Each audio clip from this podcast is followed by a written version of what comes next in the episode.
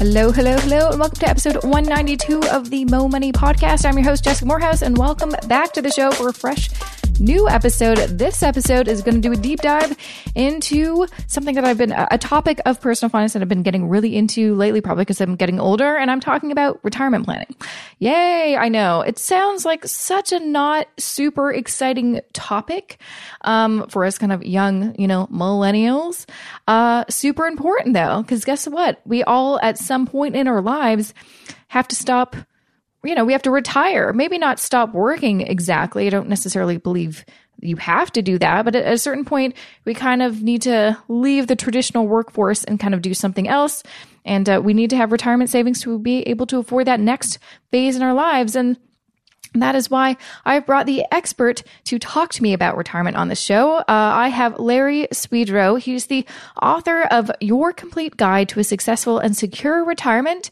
And uh, he's also the director of research for Buckingham Strategic Wealth and the BAM Alliance. And he also holds an MBA in finance and investment from New York University. He is a very knowledgeable guy when it comes to investing, which is why I wanted him on the show.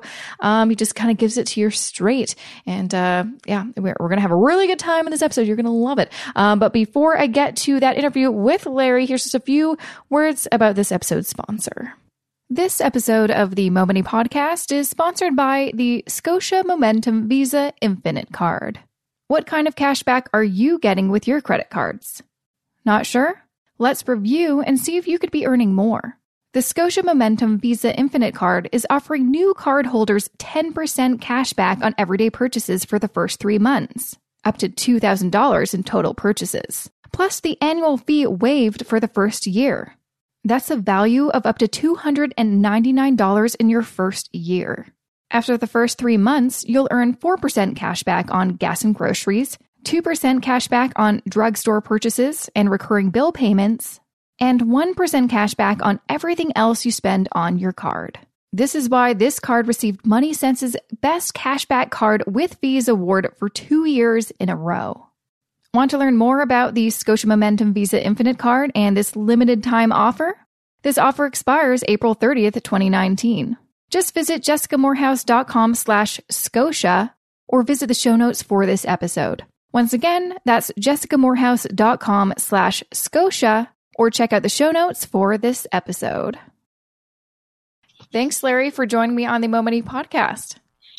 It's my pleasure, Jessica. Yeah. So you recently came out with a book with uh, your co author, Kevin Grogan, called Your Complete Guide to a Successful and Secure Retirement. Um, wh- let me know why you both wanted to come out with this book, why you thought it was really important for right now to come out with this kind of information for, for readers. Well, I'd actually always planned to get around to writing this book. I'd mm-hmm. written several other only guides. My first book was an only guide to winning investment strategy, mm-hmm. focusing on just the pure investment side of it. Uh, and in an accumulation phase type of thinking. Mm-hmm. Uh, then I wrote The Only Guide You'll Ever Need to Winning Bond Strategy. The first book had focused on equities. Mm. Then I, the third book was The Only Guide You'll Ever Need to Alternative Investments. So things other than stocks or bonds mm-hmm. generally. And then I wrote The Only Guide You'll Ever Need for the Right Financial Plan. Uh, which was then to begin incorporating things like estate planning and other issues. Mm-hmm. Uh, and so now, uh, as I contemplate retirement, mm-hmm. uh, I thought it was important to address a book uh, that dealt with the withdrawal phase uh, mm-hmm. from the investment side, but also uh, in my 25 years of experience working with people, a lot of high net worth people, um, I found that they didn't plan for a meaningful life in retirement. Mm. So I thought that was an important issue. And there are lots of issues beyond investing, like when do you take Social Security? How do you mm-hmm. deal with Medicare? There are special issues women face, making it more challenging on average for them. And now as we're living a lot longer, we need mm-hmm. to deal with this a good risk of longevity risk mm-hmm. and all of the issues related to that which includes the risk of cognitive decline and need for Mm-hmm. long term care. So there was no really good book that looked at all of these things, or no even book that looked at them. There are books that look at estate planning or when to take Social Security or those types of things, but none that was a comprehensive look at all these issues. No, and I, I think you you're right because actually recently I was looking for a book to kind of uh, learn more about retirement planning. Although you know, in my personal life, obviously it's decades away, but it's something that I you know my parents are you know on the horizon of retirement, and so I want to you know learn more about that to help them kind of I don't know answer some questions or navigate that. Like they obviously, and I think this is kind of what you're getting at. A lot of people just focus on saving up enough for retirement, but most people don't actually think about what's that life like in retirement. They may think a little bit like, I want to travel more, or I'm going to finally focus on, you know, writing that, you know, my, my memoirs or, you know, making my art, whatever it is. But those are like, as I know, um, just with life, you need to have a very kind of structured plan uh, when you have all the when basically the opportunities are limitless. Otherwise, um, you it, it just doesn't work. I, I- I kind of just compare it to when I decided to quit my corporate job to work for myself. It's like I had a fairly structured plan, probably not as structured as it should have been, but basically I, you know, was quitting my job to get free time to do whatever I wanted. Obviously, had to earn an income, but I think a lot of people that are kind of perceive retirement or even early retirement is really just about I want to leave that job and not work. They don't really think about what, but what are you going to do now? Well, there's uh, an old saying uh, that those who plan to fail fail to plan, uh, and Mhm. uh, I. It, what's interesting is that while nobody, uh, as you demonstrated, would start a business without thinking about writing a plan, thinking about all the issues, uh, so many people uh, don't plan for a meaningful life in retirement. Mhm. And there's a lot of research and good books on this issue. I had help writing this chapter by an author, Alan Spector, who wrote a wonderful book, Your Retirement Quest. Mhm. Um, and what we talk about in the chapter is that most people, or at least many, get a large percentage of their fulfillment in life from their work. They Mhm. get it from a sense of accomplishment. They get their social connections from being at work uh, and their intellectual challenges as well. Mhm. When that ends, if you don't have other ways to get social connections and intellectual stimulation to give your life meaning, your life can fail. And Mhm. what, uh, and you know, we see that in the data in two ways. One, the highest suicide rate in Mhm. the United States, I would have guessed were teenage girls, and it turns out it's actually dramatically higher for retired men. Wow. Uh, and and that's certainly my generation. Mhm. Uh, anyway, uh, the next generation where women are much more in the workforce, it might be both uh, sexes. Mhm. Um, and the second thing we're finding is that the fastest cohort uh, of divorces is this silver divorce rate Mm. because the men uh, often don't have a plan for their life, and now their wife has found this husband around her all 24 hours a day when she said, I married you for better or worse, but not for lunch. And, you know, you have to plan both parties for this Yeah. meaningful life, what you're actually going to do, or you're likely to fail.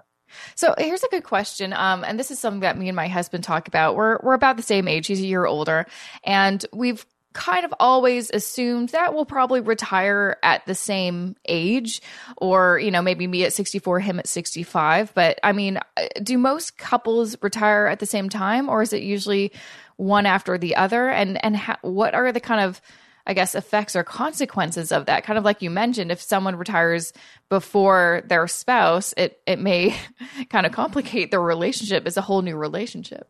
Yeah, that's why you have to have a plan and you Mm. should even practice it. That's what Alan Mm. Spector talks about. You should think about what your ideal day looks like Mhm. and it even gives you a worksheet by the hour. Okay, from eight to nine, I'm going to go take a yoga class and then I'm going to, you know, work for three hours at the hospital as a candy striper, mm-hmm. and then I'm going to go and play bridge in the afternoon or whatever your day looks like. Mm-hmm. Uh, we find that there's, at least my own experience, is there is no one pattern about when people retire, but I can say this. Uh, I'm seeing more and more people deciding not to retire mm. uh, uh, from their work. They may cut back their hours a great deal over time. Uh, we actually just had a partner retire finally at age 80, and wow. he's still doing some consulting work for us. But over time, he cut his hours from five days a week to four to three, and then 20 hours a month, wanting to keep those social connections yeah. uh, and the intellectual stimulation. Uh, and then he was doing some charitable work on the other time, wanting to give back. So everyone's an individual situation, mm-hmm. but I think you're going to see more and more of this slow uh, departure from the workforce and yep. continuing to work longer, partly because we're living a lot longer. Mm-hmm. When I was growing up, I hardly knew anyone who was over 75 and today a 65 year old couple has a second to die life expectancy of 24 years. Mm-hmm. So you have to plan a long life in retirement. And we talk about that book, which means you need to have a larger pool of money uh, mm-hmm. because you're living longer. And by the way, when you live longer, you increase the risk of needing long term care.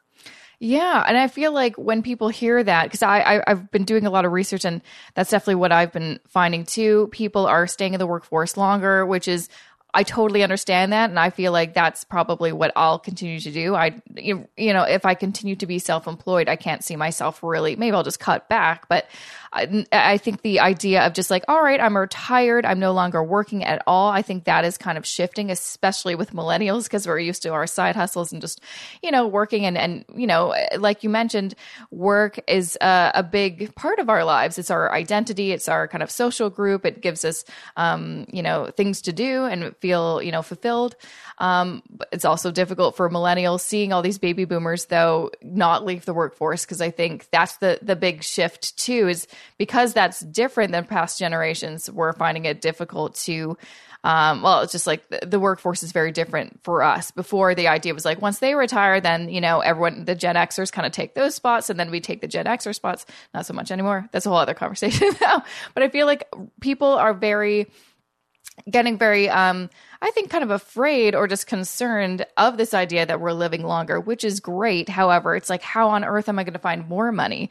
More you know, most people are concerned just to figure out how can I have a big pool of money to survive from 65 to 85, but now people are living to 95 or 100 you know, how do I have another, how do I have enough money to fund another like 15 or 10 years in retirement? Like, what what are some things that people are doing to make sure that they can afford that you know extra decade in retirement if not more well uh, you had a lot of questions yeah i know if i could uh, touch on, on a one. few of them yeah well i'm 67 myself uh, and I haven't needed to work for now 25 years, having helped build the company and sell it. But the, uh, what my view has always been is the day I feel I'm going to work will be mm-hmm. the day I retire from yeah. it. Uh, I get great fulfillment intellectually uh, from the challenge of reading the academic research on investing and then uh, educating investors on the latest knowledge we gain uh, and helping people in their lives. I get emails from people all over the world who read my blogs and books thanking me for helping them. Mm-hmm. That provides great satisfaction. Mm-hmm. So that's number one. So I have told my company I plan on working full time, if you will, till age 72, and then I mm-hmm. can envision cutting back my hours. Although I'm lucky, I get to work out of home most of the oh, time oh, and nice. go yeah. into the office. So I'm very flexible uh, there.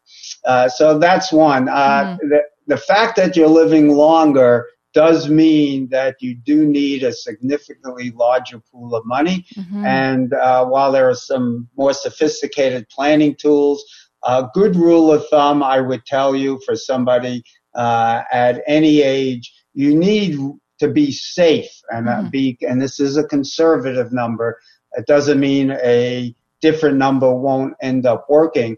But to me, you want 90, 95% odds of success because the cost of being alive and not having any assets is, you know, unthinkable. So a good rule of thumb today is you need, say, 30 times the amount of cash flow you need to maintain your spending at a reasonable, acceptable lifestyle. Mm-hmm. So let's say you decided you could get by on $60,000 a year and you were going to get 30 from Social Security. You need 30 more. Mm-hmm. So you need 30 times that or roughly a million or $900,000.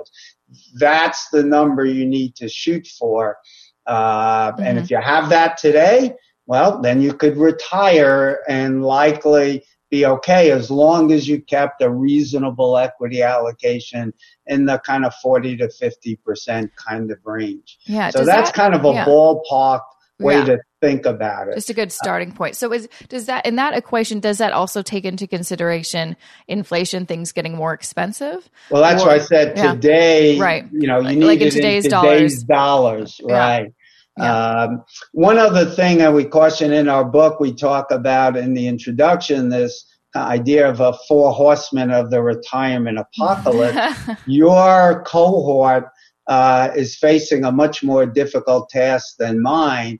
Uh, mm. And that's because we had some big tailwinds in our favor. Right. If you go back uh, 90 plus years of, where we have data, the traditional 60% stocks, 40% bond portfolio has earned about 8.5%. percent mm hmm uh, over the last 36 years, however, that's what I mm would call this golden era, yeah. it's earned more like 10.5%.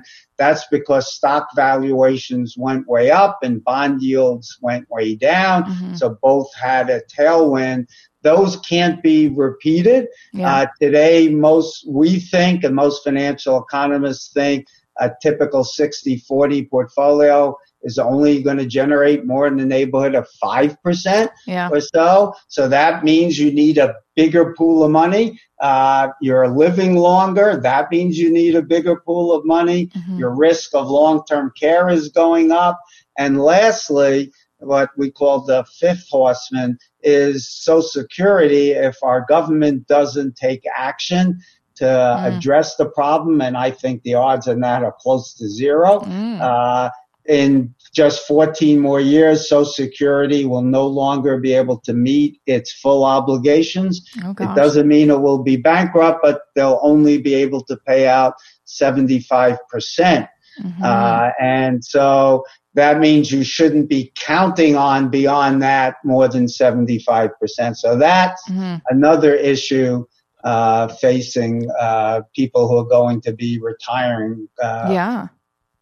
Yeah, and, and for anyone listening too, it's like obviously you're from the U.S., so you're talking about American Social Security. If, and I'm Canadian, so we've got the Canada Pension Plan, which is a bit different, and uh, it's supposed to be around for the next 80 years. So if you're panicking, you're Canadian. It's a bit of a different situation, but that's yeah. very important for my American listeners to take note of and to maybe take a take a look at. And I feel like in general, too, when you are retirement planning, when you are considering any kind of like social security or in Canada we have the Canada pension plan then old age security those are should be looked at as bonuses or ways to kind of supplement your retirement they should never be something that is in your mind kind of guaranteed. It's like at the end of the day, you need to take care of yourself with your retirement um, savings. Yeah, but I, I, think you don't want to overdo it. Uh, well, people mm. are panicking in mm, the yeah, U.S. I'm, I'm not going to get any Social Security. I think that's kind of uh, you yeah. know being too conservative and would yeah, force you to cut your spending and your lifestyle down because you don't need, you can't spend as much because you need to mm. save more.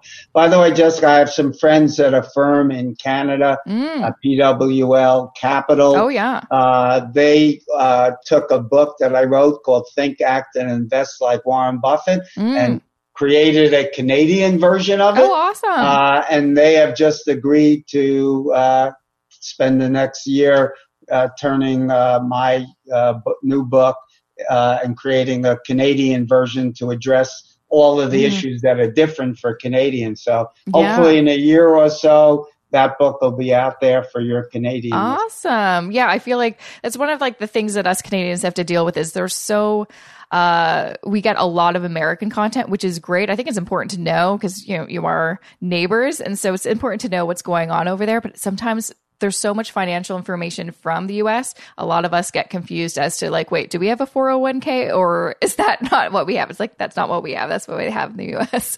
so I'm glad your book is uh, coming out soon in Canada for us Canadians to kind of talk about the differences. That's awesome. Um, so I, I want to talk a little bit about, because we, we've obviously talked about like, we need more money, especially as younger people. We need more money for retirement. We're living longer.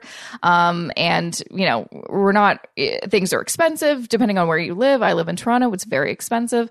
Um, w- what can people do, I guess, in terms of like actually investing or diversifying their portfolio so they can make sure that they can afford, you know, a 30 plus year retirement? Is it about, I mean, for me, I'm personally, am a, a, big fan of you know the indexing strategy that makes sense to me but should people be looking at other things like oh well make sure you you know real estate invest or, or, or what are kind of some of your suggestions for someone a younger person coming to you being you know like what should i do so i can afford this retirement right. i'm kind of freaking out so the the best things that uh, we have found to help people number one is you really need to focus on what's the difference between needing and wanting spending uh-huh. uh, so you know, the good things in life, once you have enough money, for example, are either free or cheap. Mm. Uh, and, and, by that enough, I mean you have enough money to put food on the table, have shelter,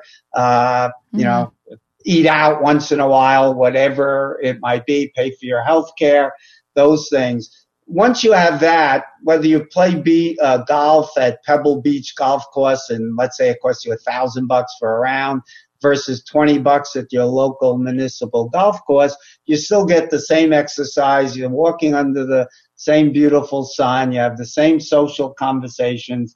You know, um, the, I get no greater joy in life than reading a book to my grandkids or taking a walk with my wife around our local park, which has a beautiful lake and walks through the woods.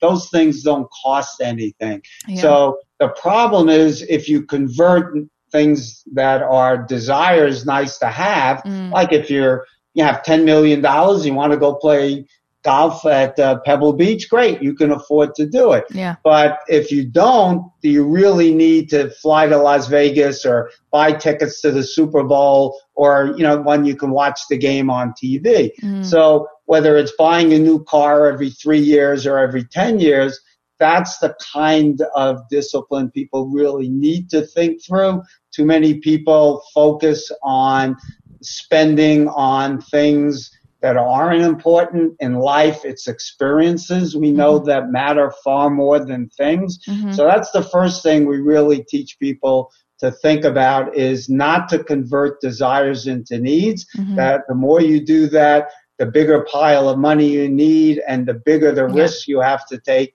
because you just have to own more equities. Uh, and that yeah. also means you've got to cut your spending back more today, mm-hmm. uh, and spending today is more valuable than spending in 20 years. So number mm-hmm. one, make sure you're only spending things on things that are really important and enhance the quality of life. Now that's mm-hmm. different for every person, mm-hmm. but that's number one. Number two, you want to save as early and as often as possible People don't do that. You want to stay out of debt, rip up those credit cards, never mm-hmm. buy something unless it's an absolute emergency mm-hmm. on a credit card unless mm-hmm. you can pay for it. Yep. Uh, those kinds of, of things. And when you get a raise in pay, go with an automatic pay yourself. Mm-hmm. Uh, so commit to, for example, you're going to save 50% or 80% or whatever it is of that raise. Mm-hmm. Uh, there are, there's a wonderful book called Nudge by behavioral uh, economist, Nobel Prize winner Richard Thaler, mm-hmm. how we can nudge ourselves into doing the right things. Mm, I like uh, that. so that's a recommendation. A third thing, uh, Wall Street, and using that U.S. term, mm. uh, loves to rip people off with high expense products that don't add value. Mm-hmm. So focus on lower cost investing, mm-hmm. which generally means passive strategies like index funds, mm-hmm. index ETFs, and others, and avoid the products sold by Wall Street and insurance companies and anyone else who's getting a commission. Mm-hmm. Uh, there's no reason to ever work with an advisor who gets paid on a commission right. because you know they don't have your interests at heart. Uh, so yeah. that would be a third. Another thing is to diversify globally. Yeah. Uh, it's really important to do that. We don't know uh, how our country will fare. Um, so mm-hmm. the typical problem around the world is we have a home country bias. So U.S. investors typically have 90% of their money in the U.S. That's turned out to be pretty good for the last mm-hmm. 90 years, but it may not be going forward. Japanese investors do the same thing. Mm-hmm. French investors, German, UK, Canadians mm-hmm. probably. Yep. And so definitely we want to make sure we diversify because the next 30 years in whatever country we're in could look like the last 30 for Japan, yeah. which was at the top of the world in 1990, uh, dominating J- Japanese equities had, I think, had greater value than U.S. equities at that point, uh, despite the much smaller economy. Mm-hmm. Uh, and Japanese Nikkei index was at roughly 40,000 in 1990. It's a little over 20,000 today. Wow. That's almost 30 years later with negative returns. Mm-hmm. So that's why we want to diversify globally. And the last thing I'll touch on you asked about is real estate. Mm-hmm. Real estate, unless you're in the business of real estate, mm-hmm. uh, to me, you a home should only be thought of as a utility, mm. uh, not an investment. At least I can speak in the U.S. on average. Right. The return to real estate has not been good, mm. basically about zero real rate of return. Uh, but of course, there are pockets. If you lived in California, certain places on the coast, New York City, it's done better. Mm-hmm. But we don't know the future. I think people should not buy more home than they need mm-hmm. and then invest the rest. Yes, so many great nuggets that you just spit fired out of there. I love that. Those are great. And I, I completely agree with all of them. Those are great pieces of advice.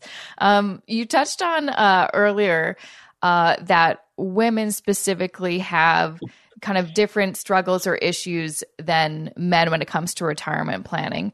What do you mean by that? What are some things that we face that men don't face that we need to prepare for or or you know put some plans in place so it, you know we can ease it up a bit?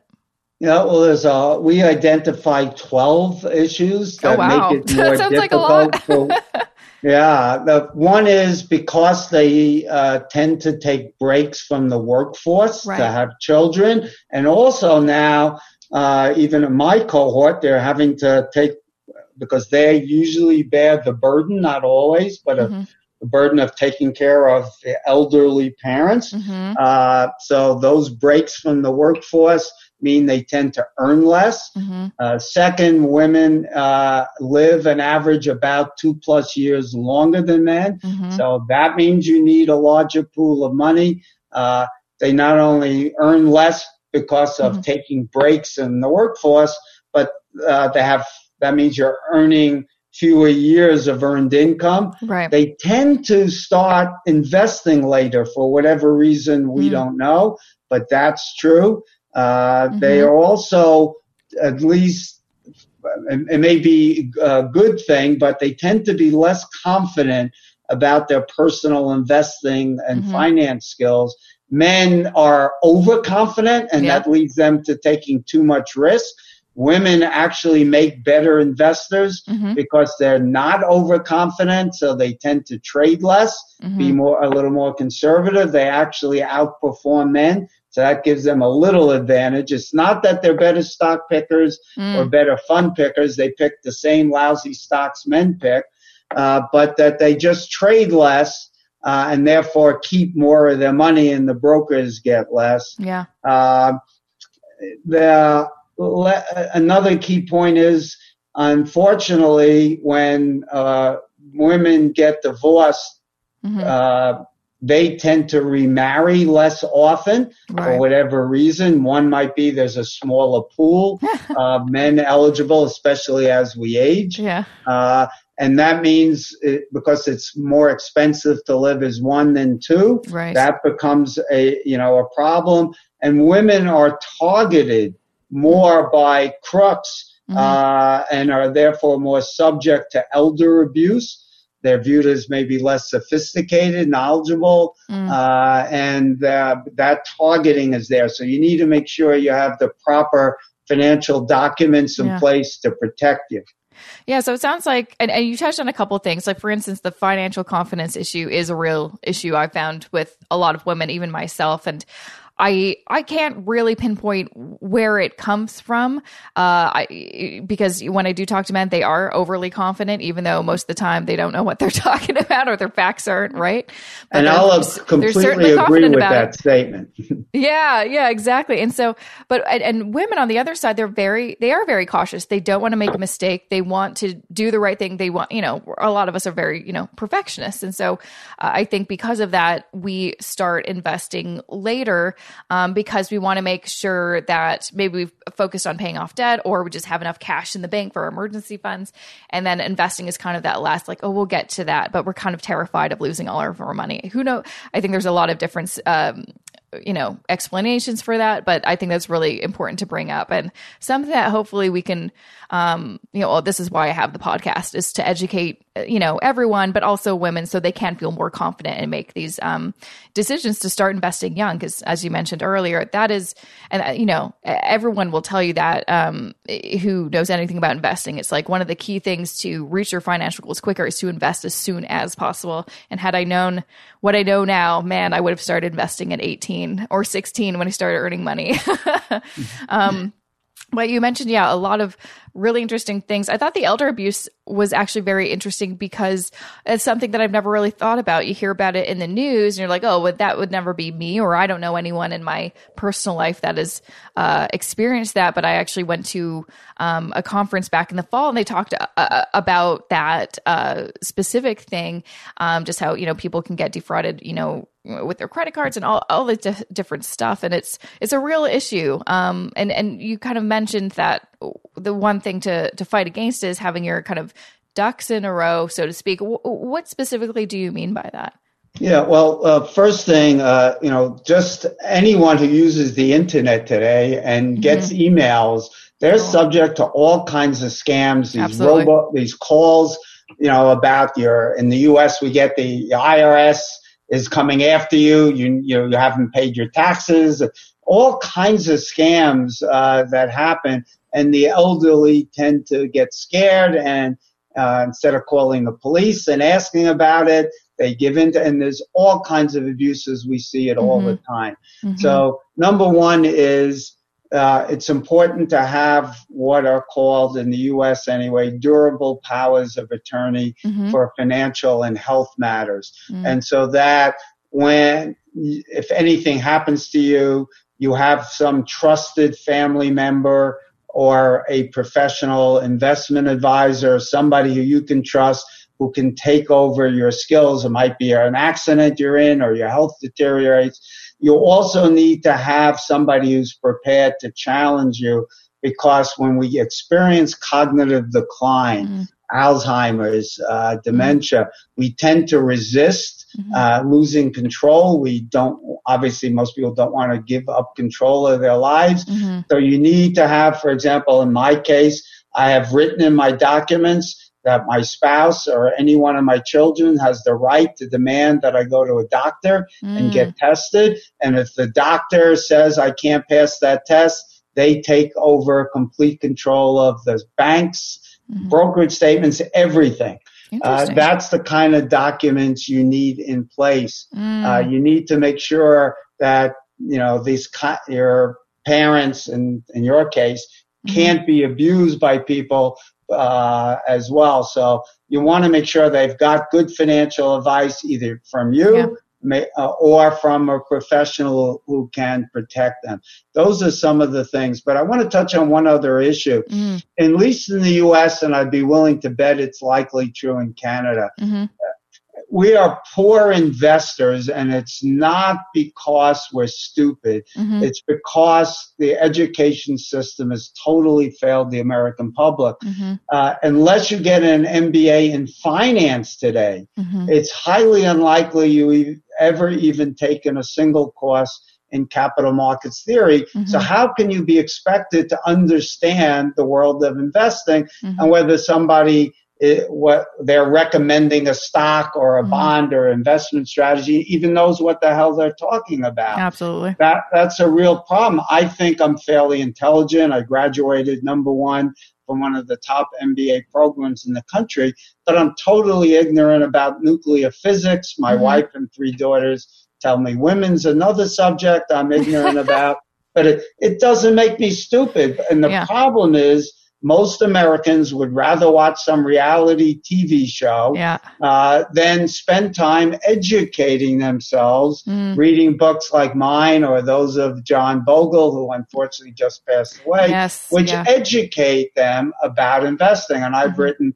16 books now to mm-hmm. help people get educated so they can protect themselves mm-hmm. from Wall Street and crooks uh, who are looking to basically transfer money from your pockets to theirs. No, absolutely. And yeah, that is uh, the same problem we have in Canada. Financial literacy is uh, fairly low. And it's, it's not that, yeah, we're not dumb. It's just that we don't have the information. It's not taught in schools and it should be in my opinion it should be taught uh, as you know when you're a kid elementary school middle school because that's when you actually start getting an allowance and start spending money you need to understand how to you know and it shouldn't just be left up to you know you have to go to your university and take a course it should you know financial literacy should be for everybody because you know as i say it's like well we all earn money and we all spend money so it doesn't make sense there's only a, a very small percentage of people that know how to manage it properly or can give that advice i think that's ridiculous so um, it, you know, obviously this is an issue. In your opinion, like what what can we do about this? Like, how could we make it more mainstream, or how can we compete with all those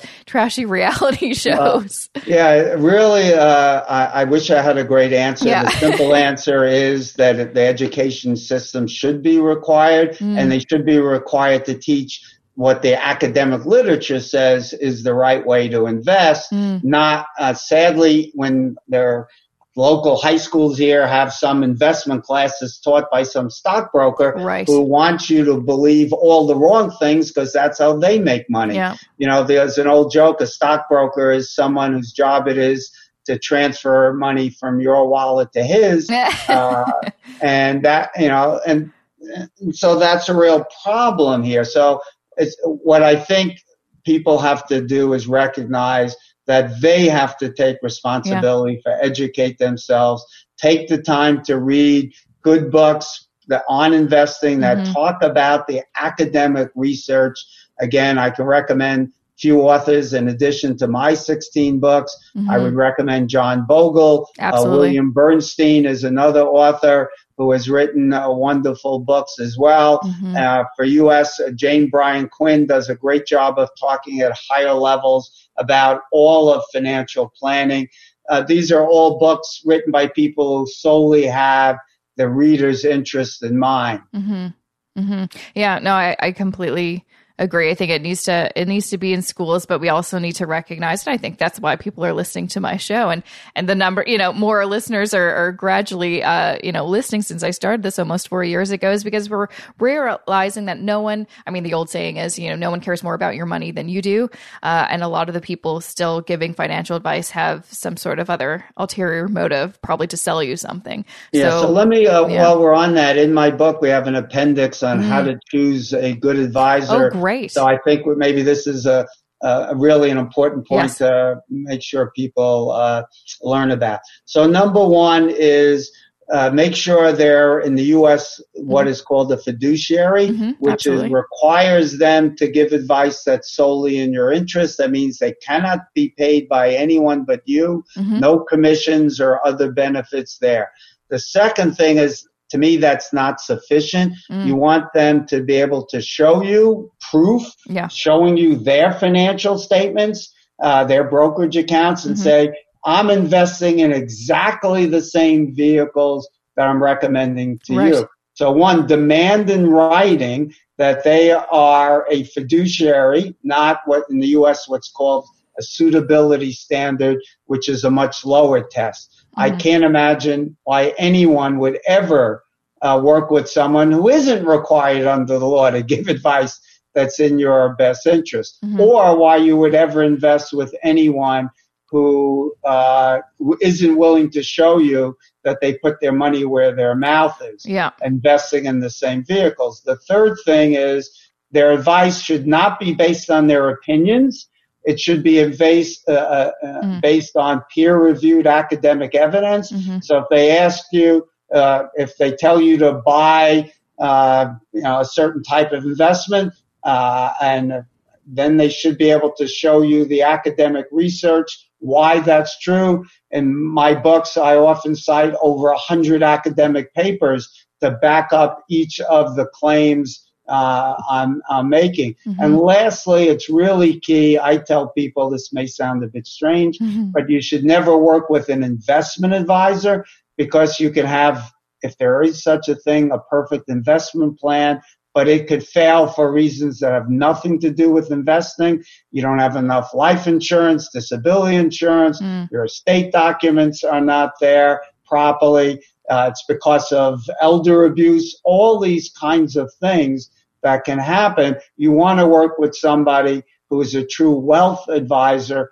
who integrates investing, estate tax mm. plan, and tax planning and insurance of all kinds into a well thought out, integrated overall plan that will allow you to achieve both your financial and life goals. Absolutely. Great, great advice. And I'm sure you have a ton more in your new book. Uh, where can people find more information about you and your, your latest book or collection of books, your whole library of books?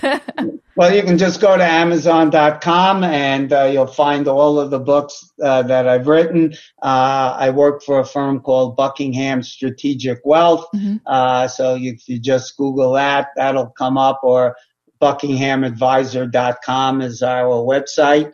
Um, and I'm always happy to answer questions from readers of my books. I get them almost every day from people all over the world.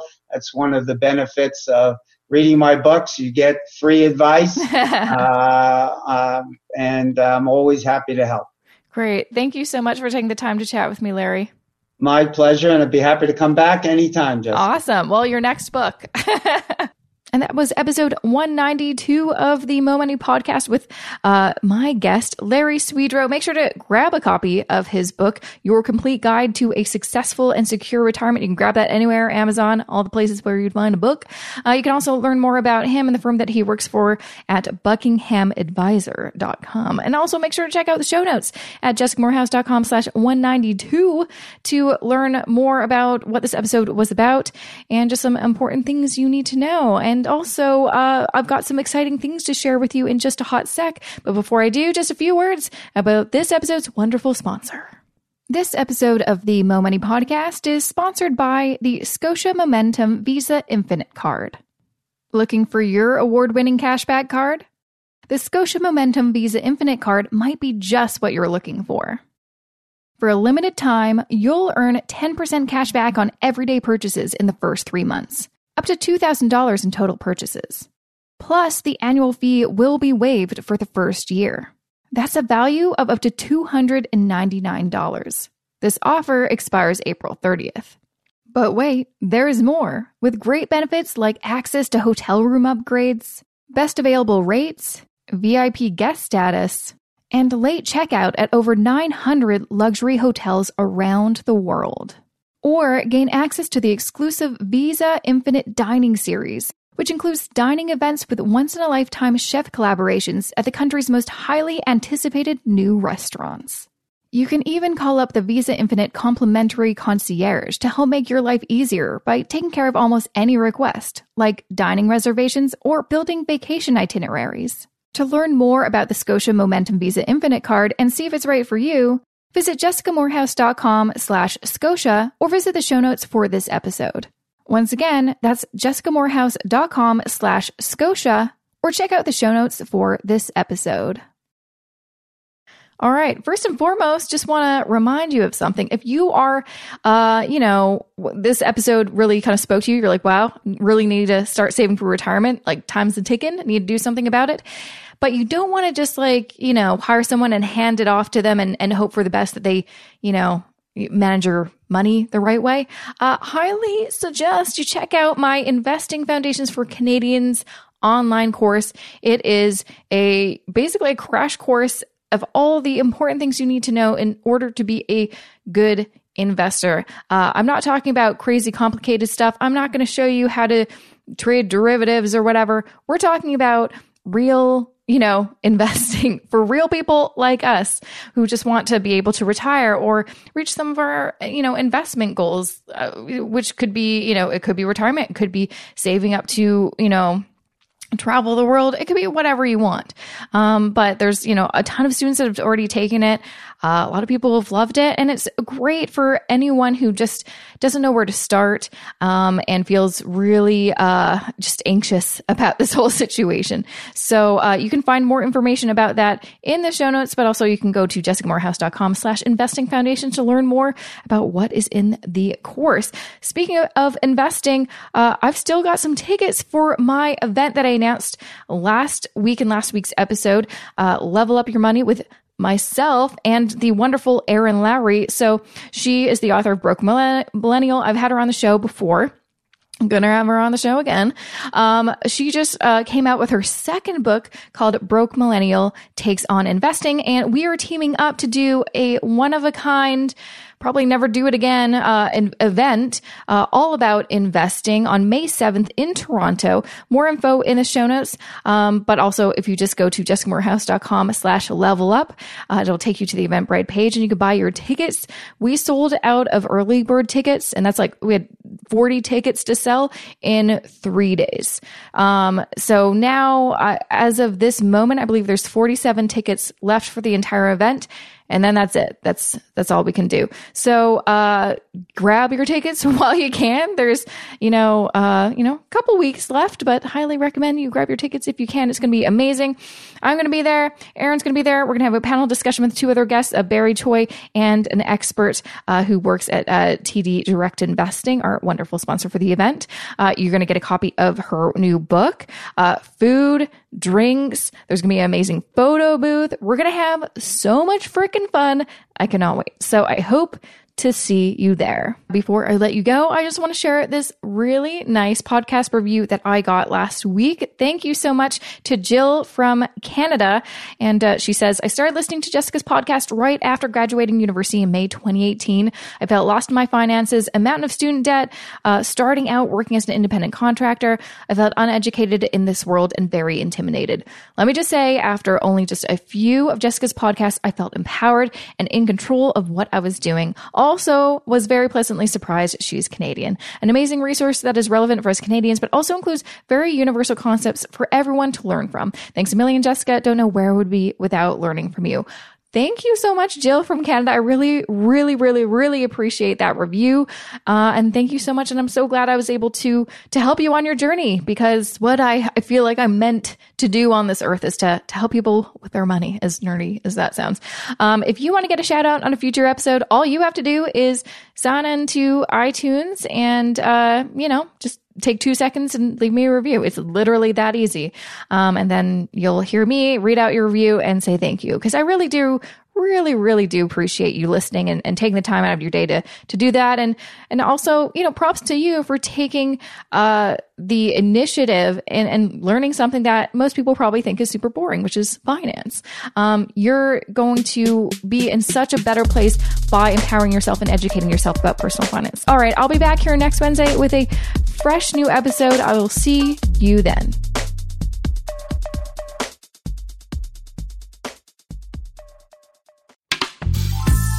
This podcast is distributed by the Women in Media Podcast Network. Find out more at womeninmedia.network.